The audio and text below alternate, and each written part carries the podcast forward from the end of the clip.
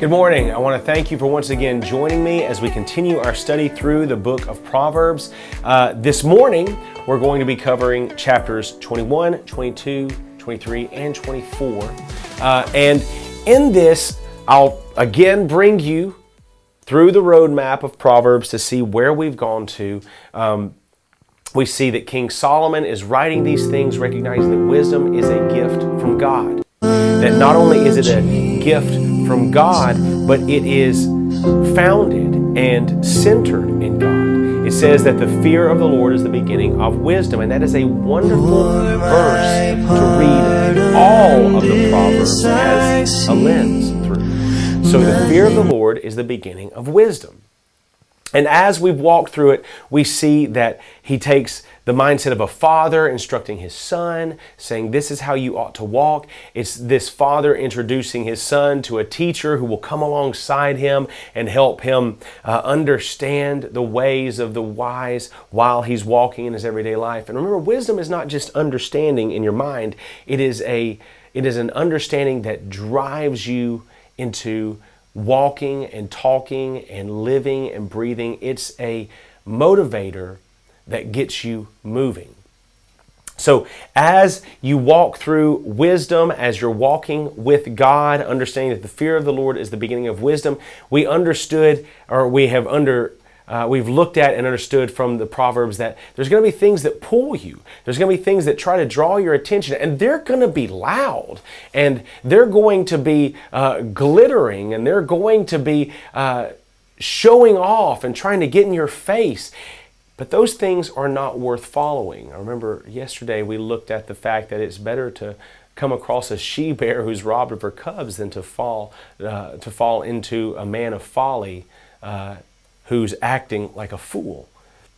And so as you walk through Proverbs, so many people start to confuse Proverbs with promises. Now, Proverbs are wisdom that motivates you to action. Promises are things that are given to you no matter what. Proverbs are different from promises. Promises are different from proverbs. Let me give you a really good example of that. In Proverbs chapter 22, verse 6, this is a very familiar proverb to all of us. It says, "Train up a child in the way he should go. Even when he is old, he will not depart from it." Now, there is a proverb that many of us have heard countless times over and over again. It is saying that the wise and righteous thing to do is to train up a child in the way he should go. Why is it the wise and righteous thing? Well, first of all, because it's the way that God has established the family to do, to train up a child in the way he should go. That is to say, to follow after God, to be righteous, to follow in His ways, not follow after the world. It is the right and righteous thing to do to train up a child in the way he should go. But then here is the statement that's a part of the proverb that we get so hung up on. It says, even when he is old, he will not depart from it. Again, this is a proverb. It's not a promise. How many of us know families, have seen examples in our lives, and maybe we are the example, where a parent has poured into the life of his or her child. They have trained them in the understanding of God.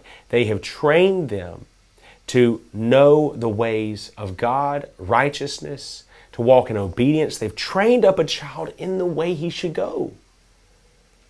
And yet, when they get older, when they move out from underneath the roof of mom and dad, when they are no longer under that guidance and under that direction, they go as wayward. They follow after every other influence. They look to every manner of evil and wickedness and depravity that they can. How many of us have seen those examples? How many of us live in those examples? The reason that I bring this up is not to say that, oh, Proverbs is false. Proverbs is wrong. Proverbs is is not infallible. I trained up a child, or I know a family that trained up a child in the way that he should go, but when he was older, he definitely departed from it. Why I'm bringing this up is to make sure that you understand that as you go through Proverbs, this is not a formula to fix your life into going the way you want it to go. This is not a 2 + 2 = 4. Rather, this is a wise counsel that says this is the way that you should walk. And as you walk in these things, it is wise, it is good, because many of the times as you go through it, you will see the favorable and right results. But remember, there is a world that is against this way of walking. There is a world that is against this wisdom. There is a world of evil that is against righteousness. And it will pull, and it will prod, and it will shout, and it will try to bring in others to its way of living, to its counsel. We are with the Lord. We are following and walking in His wisdom, which begins with the fear of the Lord. If we are following after Him, we should be content and happy to follow in His ways of wisdom. But when it comes to things like this, sometimes we will see people, even people we love, who fall into the snares and the wickedness of this world. And when we see those things, what is our right reaction? Well, it is just as what was instructed back with the father, with the son, with the teacher, with the student. At that moment, we are not to give up on that or to give up on those people. Rather, we go to them and we say, let me throw my arm around you. Let me walk with you. Let me try to show you this right and wise path that begins with the fear of the Lord. And so I wanted to draw your attention to the difference between a proverb and a promise, and to help you understand that this is the right way to go. These proverbs are the right understanding for walking in wisdom. But not everyone's going to follow it. And when they fall, when they fail, our job is to try to be the right and wise person, to walk alongside, to be that teacher, to be that parent, to say, let me show you the paths of God. I hope you've enjoyed and found insightful this study in the book of Proverbs this morning. I look forward to seeing you again tomorrow.